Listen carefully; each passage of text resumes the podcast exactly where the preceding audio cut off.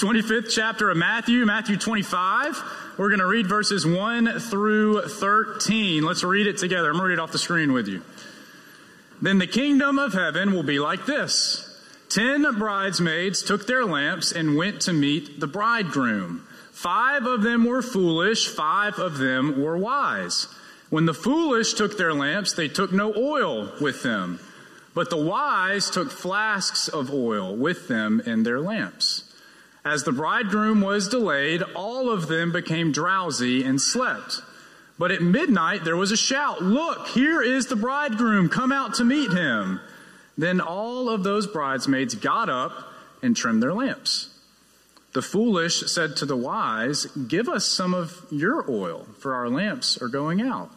But the wise replied, No, there will not be enough for you and for us. You had better go to the dealers and buy some for yourselves.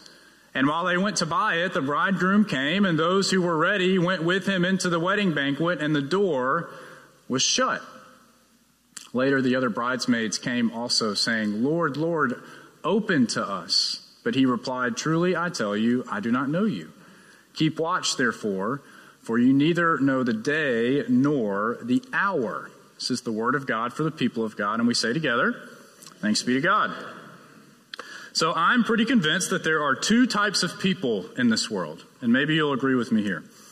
There are those types of people that don't think they need gas in their car until their gas light is on. And then there are the types of people that as soon as their gas tank hits about half full, they start audibly saying, I need to go get some, I need to go get some gas. Do you agree with that? I mean, there's two types of people.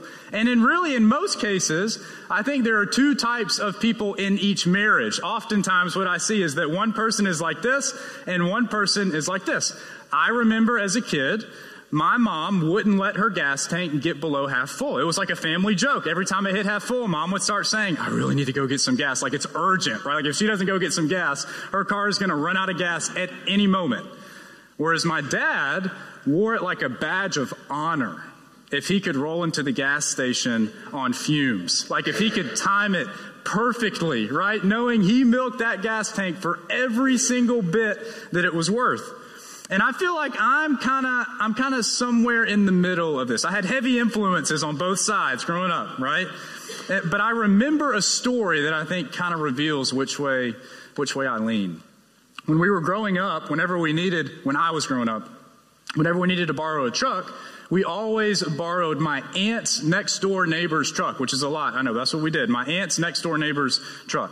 And she, he, uh, the, the guy that lived there, he had this awesome F100. It was like a 1970 F100 with like a, a killer exhaust system on it. And it wasn't like one of those old beat up F100s. Like it was in really good shape. It was the coolest truck I've ever seen. Still to this day, like if he offered to sell that, I would be like, yes, I will empty out. Madison's shaking her head. No, I would empty out the bank account, take on that F100. It was sick and it just sounded mean. Oh God, I can hear it, right? Everything worked perfectly. It was a little boy's dream, except the gas gauge. The gas gauge didn't work. So whenever you jumped in it, you had no clue how much gas you actually had. And Mike was the guy's name who owned it. And every time we get the keys, Dad would ask the same question Mike, about how much gas is in it? And he would say, Oh, I don't know. About half a tank. Which for my dad was a perfectly acceptable answer, right? Remember, this is the rolling in on fumes kind of guy. For me, not so much. In fact, I remember even as a kid when we would pick that thing up, thinking and like fighting the urge to say, can we just go to the gas station and just fill it up? Can we just go top it off so that we know for sure that we have a full tank of gas? Because we all know that about half a tank could mean all sorts of stuff, couldn't it? It could mean three quarters of a tank. It could mean half a tank. It could mean a quarter. Like, there's no telling how much gas is actually in this truck. I mean, it's like I loved it when we would use it and when we would drive it and roll the windows down and play classic rock. I mean, those are some great memories for me. But I had this deep anxiety that at any moment the engine was going to start to putter and stop and we were going to run out of gas. And like nobody looks cool when they run out of gas, right? Like you never see someone on the side of the road when they've run out of gas and think, I want to be like them. They seem like they're like absolutely crushing it in life. I really do think there are two types of people, right? The people who will run their gas tank all the way down to the, to the gas light and not think twice about it, and the people who are terrified of running out of gas. And Jesus seems to be telling us in this parable that all the way back in first century Palestine, there were also two types of bridesmaids. This is one of those parables from the section in Matthew's gospel where this is one of the last teachings that Jesus gives before he makes his way to the cross. This is the teaching that Jesus does after he's already entered the city of Jerusalem where he will be crucified. And something that you've probably heard me say before when we've taught out of this section of Matthew's gospel is that especially in the gospel of Matthew, the closer to the cross that Jesus gets, the more direct his teachings become. And I think for us to fully understand what Jesus is saying in this parable, we need to do just a little bit of context with what a wedding ceremony looked like in first century Palestine. On the day of the wedding, and I think there's a reason we don't do it like this anymore. On the day of the wedding, the guests, all of the guests, would assemble at the home of the bride that morning to be entertained by her parents all day long. Maybe some of you do want to do your weddings like this. I don't know, right? At the home of the at the home of the mother of the bride, entertained all day long. When the groom finally approached, which was usually sometime in the early evening, right around sunset, all of the guests, including the bridesmaids, would walk out of the home. They would light their lamps and they would go to greet him. And then they would all walk together to the home of the groom's parents in this like processional style march. And once they got to the groom's house, his parents would be waiting and would be ready and prepared to host the wedding ceremony and the banquet, the party that would follow after the wedding. And so when everything went according to plan and the parents of the bride and groom lived next door to each other, right? I'm sure that this was a wonderful way to celebrate the union of, of two people.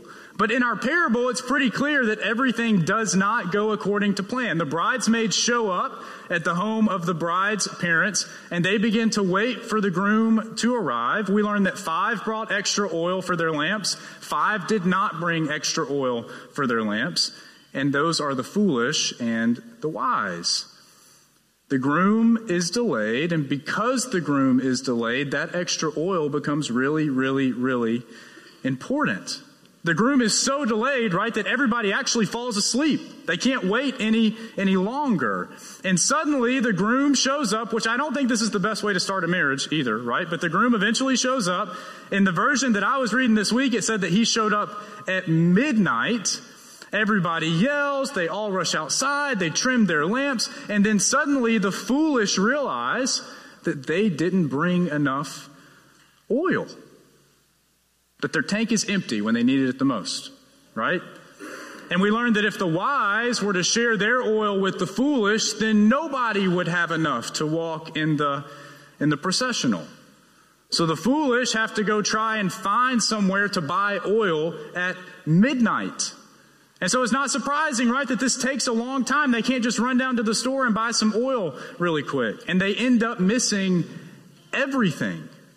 They miss the procession, they miss the ceremony. They are so late that the doors to the party are already shut and locked when they get there. And then it ends with Jesus saying, Keep watch, for you don't know the time or the hour. It's kind of a weird parable, right? Jesus' parables at the end of his ministry, they get a little, a little interesting, and this, this is one of them. The general meaning or kind of interpretation of this parable is, is pretty agreed upon across the board between scholars and, and commentaries. Jesus is the groom who is arriving later than we expect to uh, to the party because remember, most early Christians expected Jesus to return like any day, any hour, and we know that it's going to take a little bit longer than that. And, and we, of course, are, we're the bridesmaids waiting on Christ to return. And by the standards of the parable, we are either foolish bridesmaids or we are wise bridesmaids. And so the burning question that we're left with is the reader, I think, is which ones are we? And how do we know which ones we, we are, whether we are foolish or we are wise? I think it's important to note here that the only thing that separates the foolish bridesmaids from the wise bridesmaids is the oil. They both fall asleep. They both jolt awake when the bridegroom finally arrives. They both immediately trim their lamps, right? The only thing that makes them different is that one has enough oil and the other doesn't. And my guess for us, for everybody in this room, is that we know what it feels like to be running on fumes. My guess is that, is that most of us probably live a lot of our life in that, in that space, whether it's spiritually or mentally or physically or all three, right? I think we know what it feels like to, to just feel like we're running on empty, running on, on fumes, especially this time of year. I mean, this is the time of year, for me at least, where it feels like life is just flying by. I mean, we're three months after school going back to session, but it seems like, to me at least, that it was just yesterday that summer ended. It's like this weird time warp that we, that we fall into in the fall. Thanksgiving is less than two weeks away, which is mind blowing for me. And in two more Sundays, we're going to be putting up Christmas decorations in this in this chapel. It's like this last quarter of the year just absolutely flies by.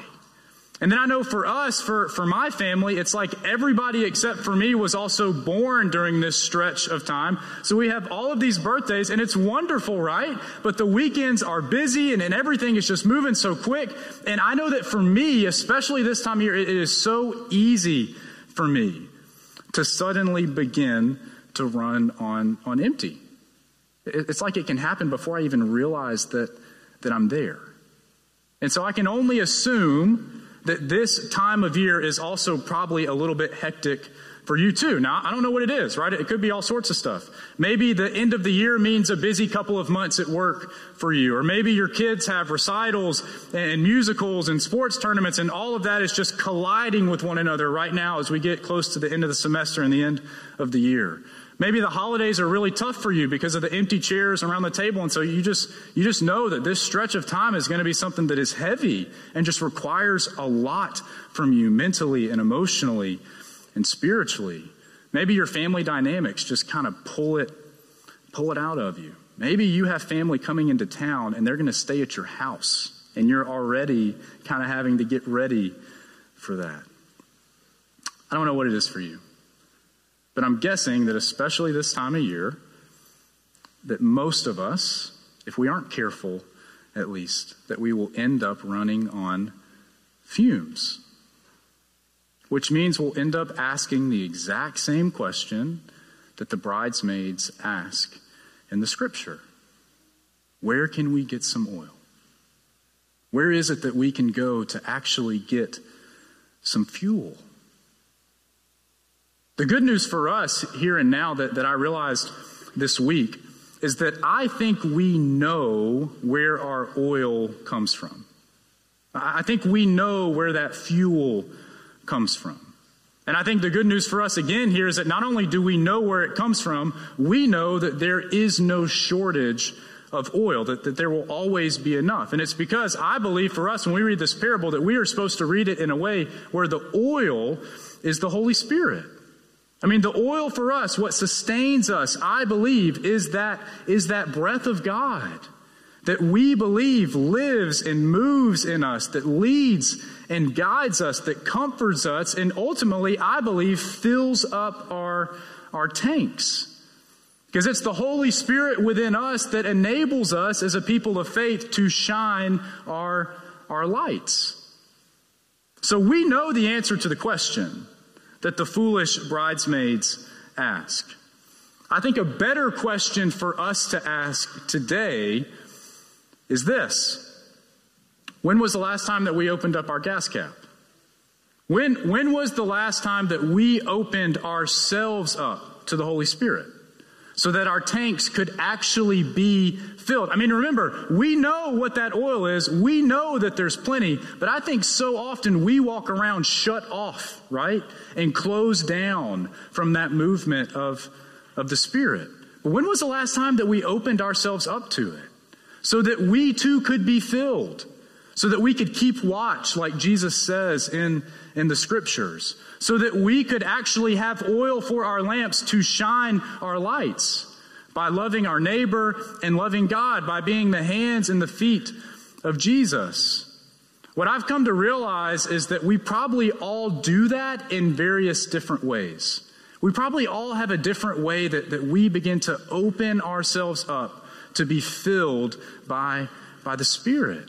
But y'all, it is so important, especially as we go into this stretch at the end of the year, to make sure that we are doing this consistently, carving out time each and every day to open ourselves up to be filled by the Spirit. I mean, for me especially, I know that when I enter this stretch of time towards the end of the year, that I have to open up my gas cap as often as I possibly can. And I know that for me, most of the time, what that looks like is quiet time. I know that if I don't have time in scripture and in prayer and to sit and breathe and be in the presence of God, that it is not going to take long for my tank to be emptied. I know that for me on Fridays, which is a day that I, that I try to take off every week, that if I can carve out time to go out to Oak Mountain and go on a hike, then that is such valuable time for me where I trust and I know because I've experienced it before that the Spirit is going to rejuvenate me and fill me up during that time outside. So my question for you is that what are you doing? What is a practice of yours on a regular basis, a regular basis? Where you are intentionally opening yourself up to be filled by the Spirit. Maybe it's time outside like it is for me. Maybe it's maybe it's service. Maybe it's actively being the hands and feet of Jesus. Maybe it's prayer, maybe it's scripture, maybe it's this, right? Maybe it's being in worship on Sunday mornings. Maybe that is what fills fills your cup. Maybe it's practicing generosity. Maybe it's calling a friend who you know is struggling and reminding them that you are with them and that, and that God is with them.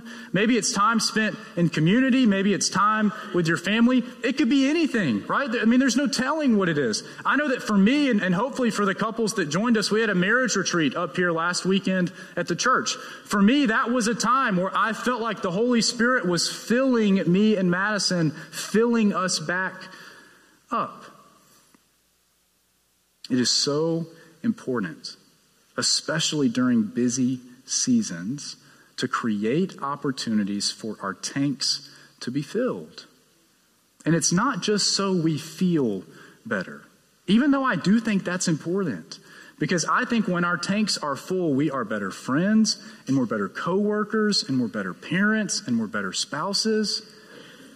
But it's also because we are called, we heard Jesus say in the scripture, we are called to keep watch, like Jesus says in the parable.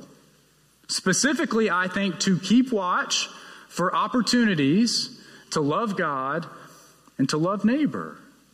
For opportunities to be the hands and the feet of Jesus. And if there is no oil in our lamps, then we will have no light to share when the opportunities arise.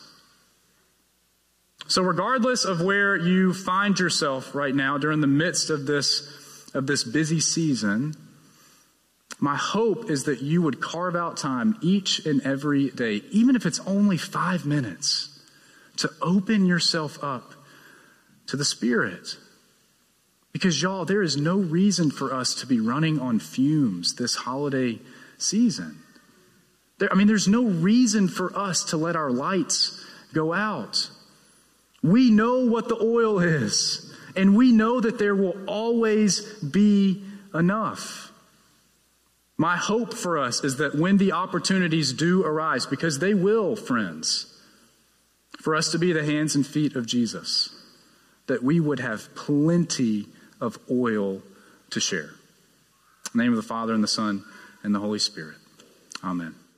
Hey, friends, I just wanted to take a moment and say thank you for tuning into our message this week in the gathering. We hope you found it meaningful and life giving. As always, you're invited to join us for worship on Sunday mornings at 10 a.m., either in person here in the chapel or online.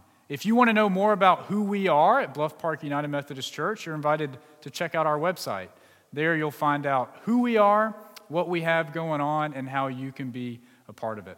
As always, friends, if there's anything that we can do for you, you're invited to reach out to us. We are here to help you and support you in any way that we can. We hope that you're having a great week, and we look forward to seeing you soon.